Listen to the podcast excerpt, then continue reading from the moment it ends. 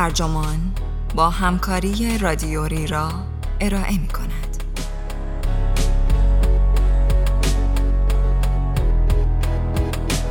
آمستردام نظریه اقتصادی جدیدی را به کار گرفته که می‌خواهد جای سرمایه داری را بگیرد.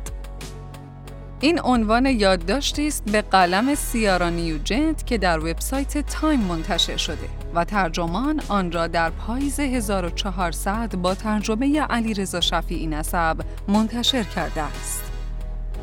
من فرناز مرکباتی هستم.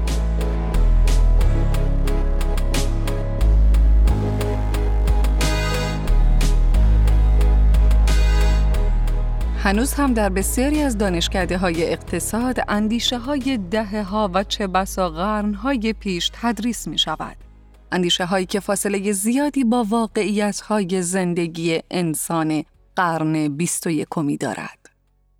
کمتر از ده سال پیش کیت ریورت که روزگار خودش در دانشگاه آکسفورد سر همین کلاس های اقتصاد می نشست با نظریه اقتصاد دوناتیش به جنگ این اندیشه های عقب مانده آمد. حالا آمستردام و چند شهر دیگر در حال پیاده سازی ایده های اقتصاد دوناتی هستند. آیا می توان به ظهور اقتصادی انسان محور و طبیعت گراتر امیدوار بود؟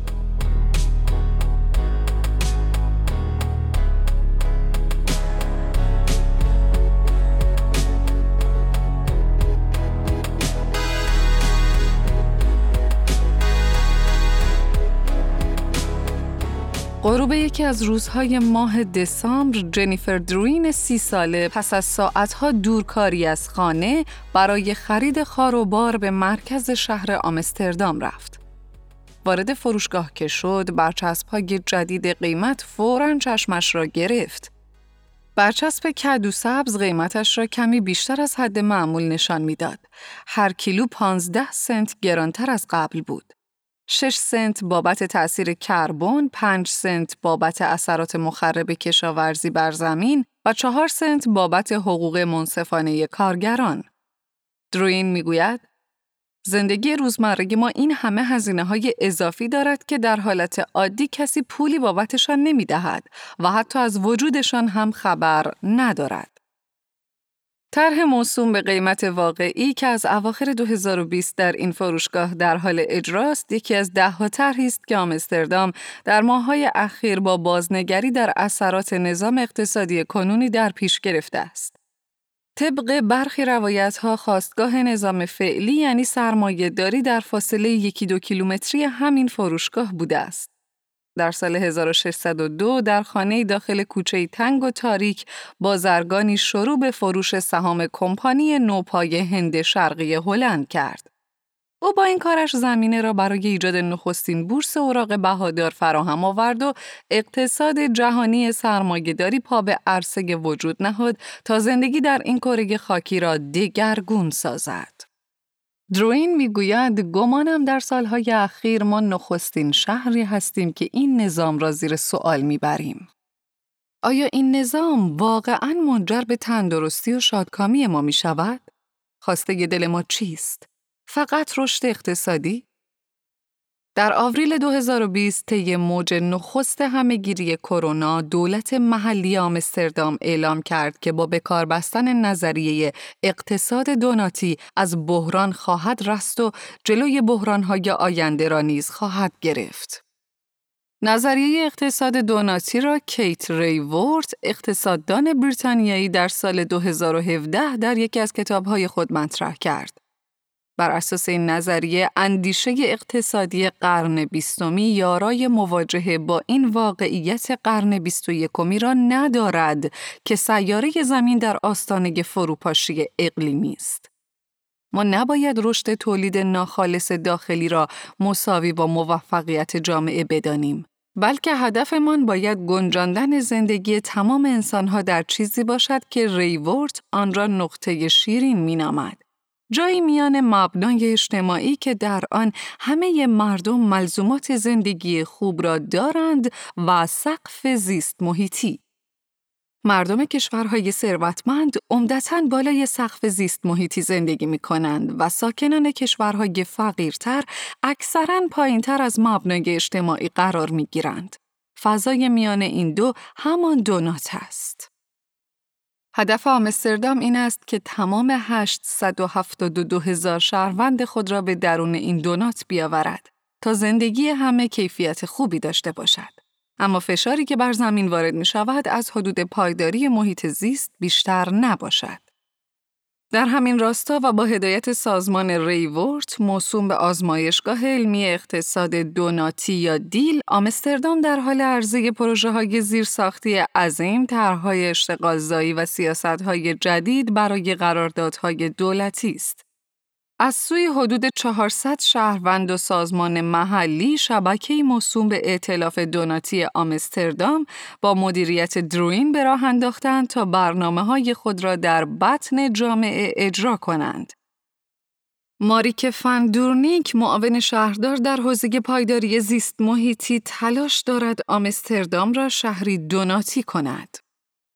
این اولین باری است که شهری بزرگ تلاش کرده نظریه دونات را در سطح محلی به اجرا درآورد اما آمستردام تنها شهری نیست که چنین مسیری را پیش گرفته است ریورت می‌گوید دیل با موجی از درخواست ها از سوی مدیران شهرداری ها و دیگرانی روبرو شده که به دنبال ساخت جوامعی تاباورتر در دوران پسا کرونا هستند.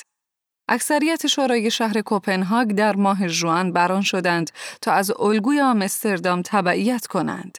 اقدامی که منطقه بروکسل و شهر کوچک دونیدن در نیوزیلند در ماه سپتامبر و همینطور نانایمو در بریتیش کلمبیای کانادا در ماه دسامبر در پیش گرفتند.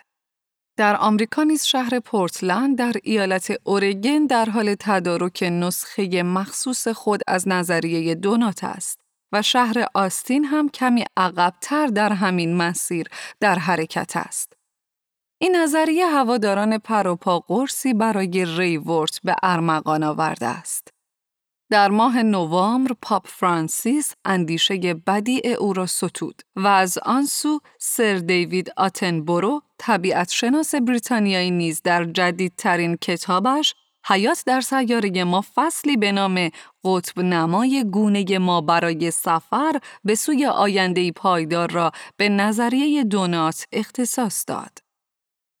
حالا آمستردام در کلنجار با این مسئله است که اجرای نظریه دونات در بطن جامعه و در میدان عمل چگونه خواهد بود. ماریک فندورنیک معاون شهردار در حوزه پایداری زیست محیطی و برنامه ریزی شهری می‌گوید با همهگیری کرونا نوعی فوریت به وجود آمد که کمک کرد این شهر راهبرد جدید و جسورانه در پیش بگیرد. او می‌گوید کیت قبلا چاره کار را پیش پایمان گذاشته بود. کرونا هم مسیر رسیدن به این چاره را نشانمان داد. گمانم در دوران پرمشقت بهتر از هر زمانی می‌توان دنیای دیگری را تصور کرد. در سال 1990 ریورت که حالا 50 سال دارد به دانشگاه آکسفورد رفت تا اقتصاد بخواند اما خیلی زود از محتوای درسها دل سرد شد و حالا که در شهر آکسفورد در اتاق کارش در خانه با نرم افزار زوم تدریس می کند این نکته را یادآوری می کند. در دانشگاه اندیشه های دهه ها و چه بسا قرن ها پیش را به او می آموختند. عرض و تقاضا، بهرهوری، اقلانیت و رشد اقتصادی به مسابه هدف نهایی. ریورت می‌گوید مفاهیم قرن بیستمی در عصری ظهور کرد که انسانیت خود را از رشته در هم تنیده حیات جدا می‌دید. او چنین توضیح می دهد که در این جهان بینی مسائل زیست محیطی به چیزی فروکاسته می شوند که اقتصاددانان آن را اثرات جانبی می نامند.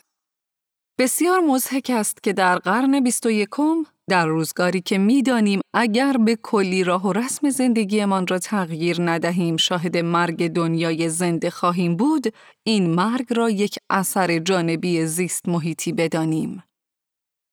ریورت حدود دو دهه پس از فارغ تحصیلیش در زمانی که دنیا در بحت سقوط اقتصادی 2008 بود برای علم اقتصادی که در دانشگاه یادش داده بودند جایگزینی یافت.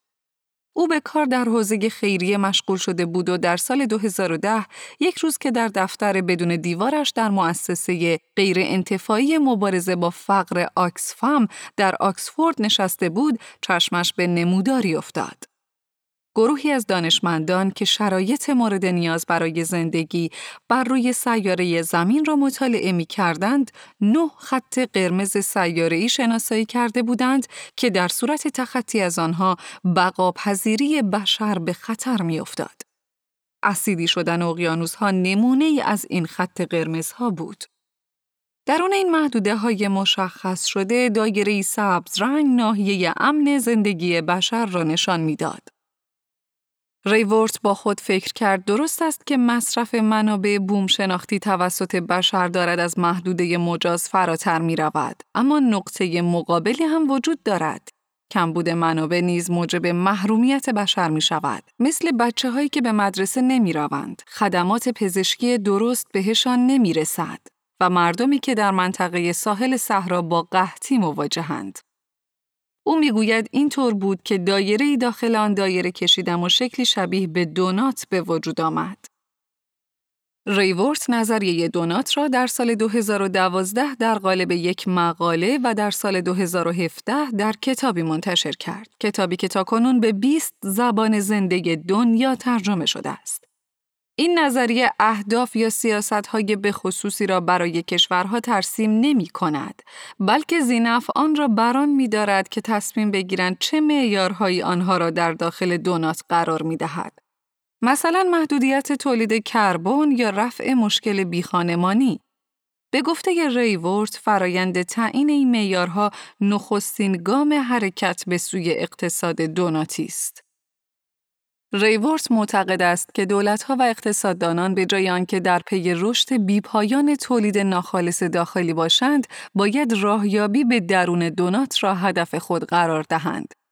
او می‌گوید حالا که مجموع داده های بیشمار دیگری برای سنجش رفاه اقتصادی و اجتماعی داریم، نه تنها ارجحیت تولید ناخالص داخلی خیلی گذافه است، بلکه رشد بی حد و حصری که از منابع طبیعی و سوختهای فسیلی حاصل می شود، لاجرم زمین را به آن سوی خط قرمزهایش می راند. وقتی درباره سلامتی فکر می کنیم و چیزی را در نظر می آوریم که در تکاپوی رشد افسار گسیخته در بدنمان است، فوراً یک چیز به ذهنمان می رسد.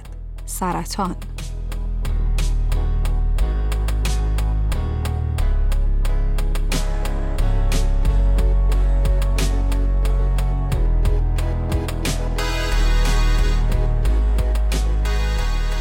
دونات شاید مبحثی انتظاعی به نظر برسد و البته انتقاداتی هم به دنبال داشته است. برخی محافظه کاران می‌گویند مدل دوناتی نمی‌تواند با توانایی اثبات شده سرمایه داری در رفع فقر میلیون ها انسان هماوردی کند. برخی منتقدان چپگرا نیز می‌گویند ماهیت غیرسیاسی دونات باعث می شود این نظریه نتواند با آن دسته از ساختارهای سیاسی و ایدئولوژیک که مانع کنش اقلیمی می شوند مقابله کند. شهرها فرصت خوبی برای اثبات این نکته فراهم می کنند که نظریه دونات واقعا می تواند در عمل کارساز باشد. در سال 2019 گروه سی چهل شبکه متشکل از 97 شهر متمرکز بر کنش اقلیمی از ریورس خواست تا گزارشی از سه عضو این شبکه یعنی آمستردام، فیلادلفیا و پورتلند تهیه کند تا مشخص رود زندگی در این شهرها تا چه حد با زندگی در داخل دونات فاصله دارد. آمستردام تحت تاثیر این گزارش تصمیم گرفت نظریه را به اجرا درآورد. این شهر راهبردی چرخشی ترسیم کرد که اهداف دونات را با اصول اقتصاد چرخشی مبتنی بر کاهش، بازاستفاده و بازیافت مواد در کالاهای مصرفی، مصالح ساختمانی و غذا در هم میامیخت. اهداف این راهبرد در راستای حفاظت از محیط زیست و منابع طبیعی، کاهش محرومیت اجتماعی و تضمین استانداردهای مناسب زندگی برای همه تنظیم شده است. فندورنینک معاون شهردار می‌گوید دونات همچون هدیه الهی بود. من در روزگار تاچر و ریگان بزرگ شدم. و این تصور همیشه در ذهنم نقش بسته بود که جایگزینی برای مدل اقتصادیمان وجود ندارد. وقتی درباره دونات خواندم با خود گفتم یافتم پس جایگزینی وجود دارد. اقتصاد یکی از علوم اجتماعی است نه طبیعی. انسانها آن را ابدا کردند و خودشان هم قادر به تغییرش هستند. دنیای جدید و دونات مانندی که آمستردام در پی ساختن آن است، حالا در قسمت جنوب شرقی این شهر پدیدار شده است. از دل آبهای آرام دریاچه آیسل جدیدترین و بهترین پروژه ساخت و ساز شهر به نام جزیره ساحلی با ارتفاع حدود 5 متر سر برآورده است. جزیره ساحلی بخشی است از آیبورگ. مجمع جزایری متشکل از شش جزیره جدید که به دست پیمانکاران شهر ساخته شده. و مورد استفاده در ساخت آن با قایق‌های حمل شده که سوختشان کمترین آلایندگی را داشته باشد. پی آن با استفاده از فرایندهای افکنده شده که آسیبی به حیات وحش محلی نمی‌زند و ساکنان آینده را در خطر افزایش سطح آب دریا قرار نمی دهد. محله آینده آن نیز طوری طراحی شده که در آن خبری از آلایندگی نیست و ساخت مسکن اجتماعی و دسترسی به طبیعت در اولویت است. به گفته آلفونس آود اوپایش، مدیر این پروژه جزیره ساحلی تجسم اولویت جدید آمستردام است. توازن 20 سال پیش تمام تلاش این شهر متمرکز بر ساخت مسکن در اسرع وقت بود. البته این هنوز هم مهم است، اما حالا وقت بیشتری می‌گذاریم تا کار درست را انجام دهیم. لیانه هولزبوش مشاور پایداری آیبورگ می‌گوید دونات ذهنیت تیم را سر و شکل داده به طوری که جزیره ساحلی و بویتن آیلند همسایه آیندهش بیشتر از مرحله نخست آیبورگ که در سال 2012 تکمیل شد بر پایداری زیست محیطی تمرکز دارند. منظور این نیست که هر پروژه روزمره شهری باید از دونات شروع شود. اما این مدل واقعا حالا بخشی از خونمان شده است.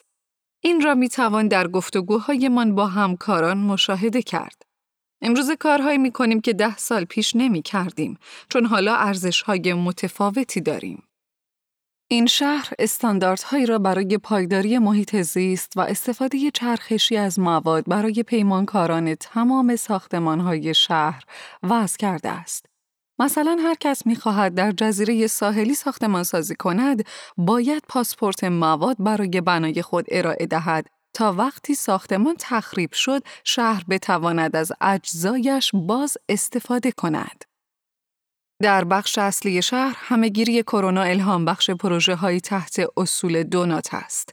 در ماه مارس که هلند قرنطینه شد، شهر آمستردام دریافت که هزاران نفر از شهروندانش به کامپیوتر دسترسی ندارند.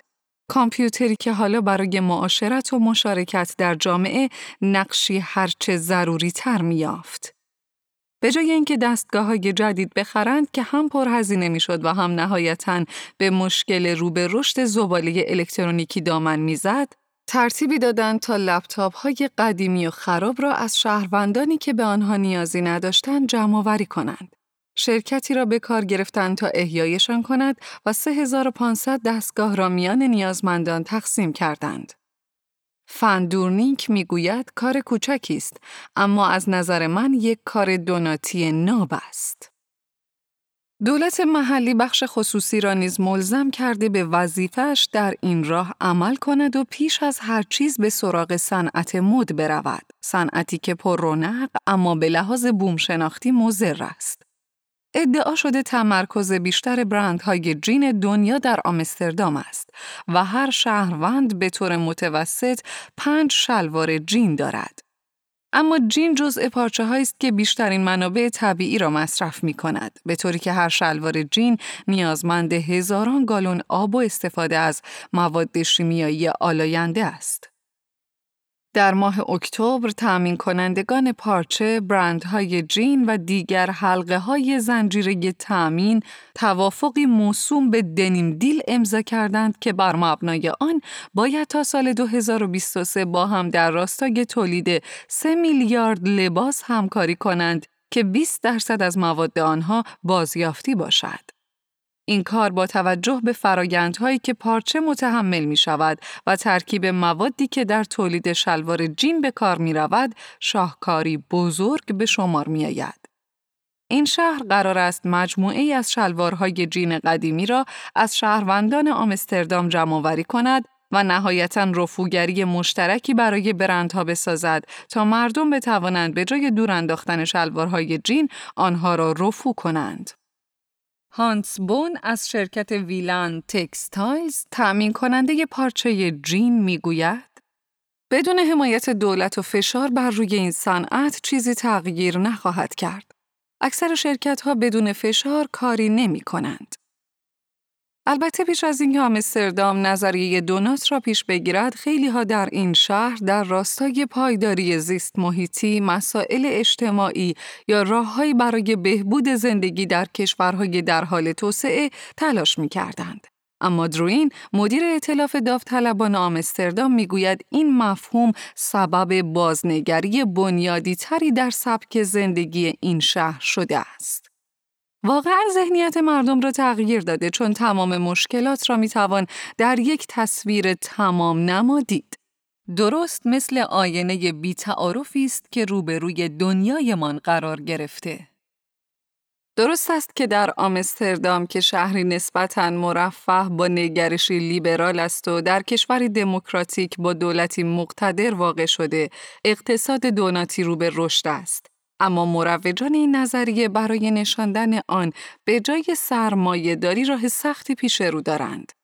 در نانایمو کانادا یکی از اعضای شورای شهر که مخالف اتخاذ این مدل بود در ماه دسامبر آن را فلسفه بسیار چپگرا نامید که اصولا می‌گوید کسب و کار بد است رشد بد است توسعه بد است اما مدل دونات اینطور نیست که به کل با رشد و توسعه اقتصادی مخالف باشد ریورس در کتابش خاطر نشان می کند که گذر کشورهای کم درآمد و میان درآمد از مرحله مبنای اجتماعی دونات شدیداً مستلزم رشد چشمگیر تولید ناخالص داخلی است.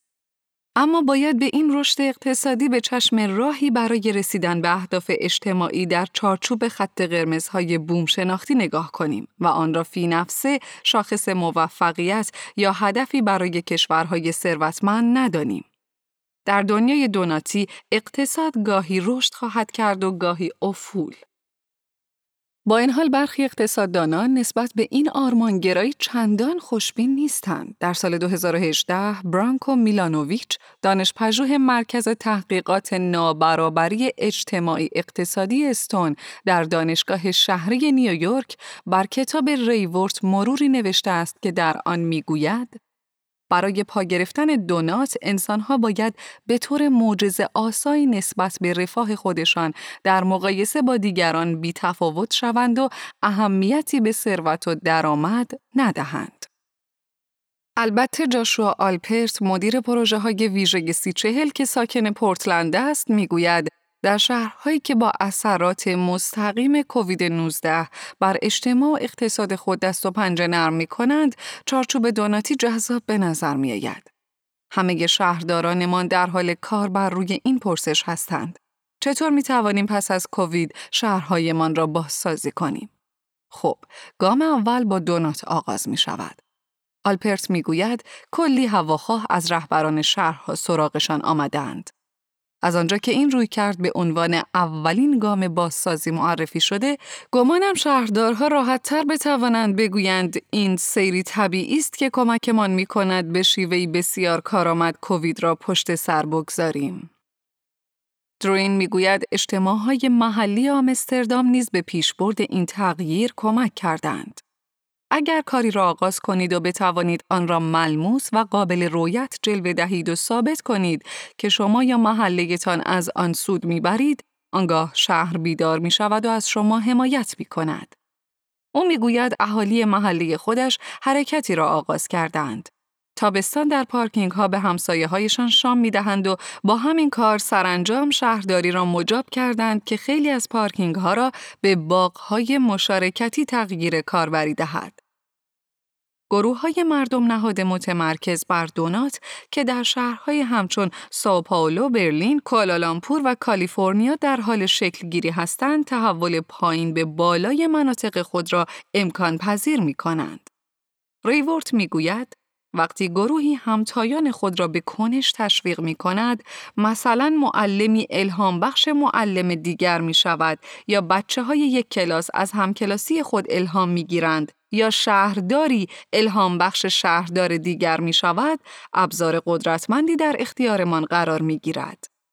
واقعا یقین دارم که اگر می خواهیم به تحول مورد نیاز این دهه برسیم، باید کارها را به این شکل پیش ببریم. کووید 19 پتانسیل این را دارد که به این تحول سرعتی شگرف ببخشد به شرطی که دولتها از صنایعی که ما را به سوی اقتصاد پایدارتری سوق می‌دهند با استفاده از بسته های محرک اقتصادی حمایت کنند و جلوی صنایع فاقد این ویژگی را بگیرند. ریورت به میلتون فریدمن اقتصاددان قرن بیستمی که هوادار پروپا قرص بازار آزاد است استناد می کند که این سخنش مشهور است. وقتی بحرانی پیش می آید اقداماتی که صورت می دهیم بستگی به اندیشه هایی دارد که در دست رسند. گروه دیل ریورت در ماه ژوئیه روششناسی خود را در طراحی پورتری شهری که راهنمای آمستردام در پذیرش دونات بوده است منتشر کرده و آن را برای استفاده در اختیار دیگر دولت‌های محلی نیز می‌گذارد. او می‌گوید آن بحران حالا اینجاست و ما کاری کرده ایم که اندیشه ها در دسترس باشند.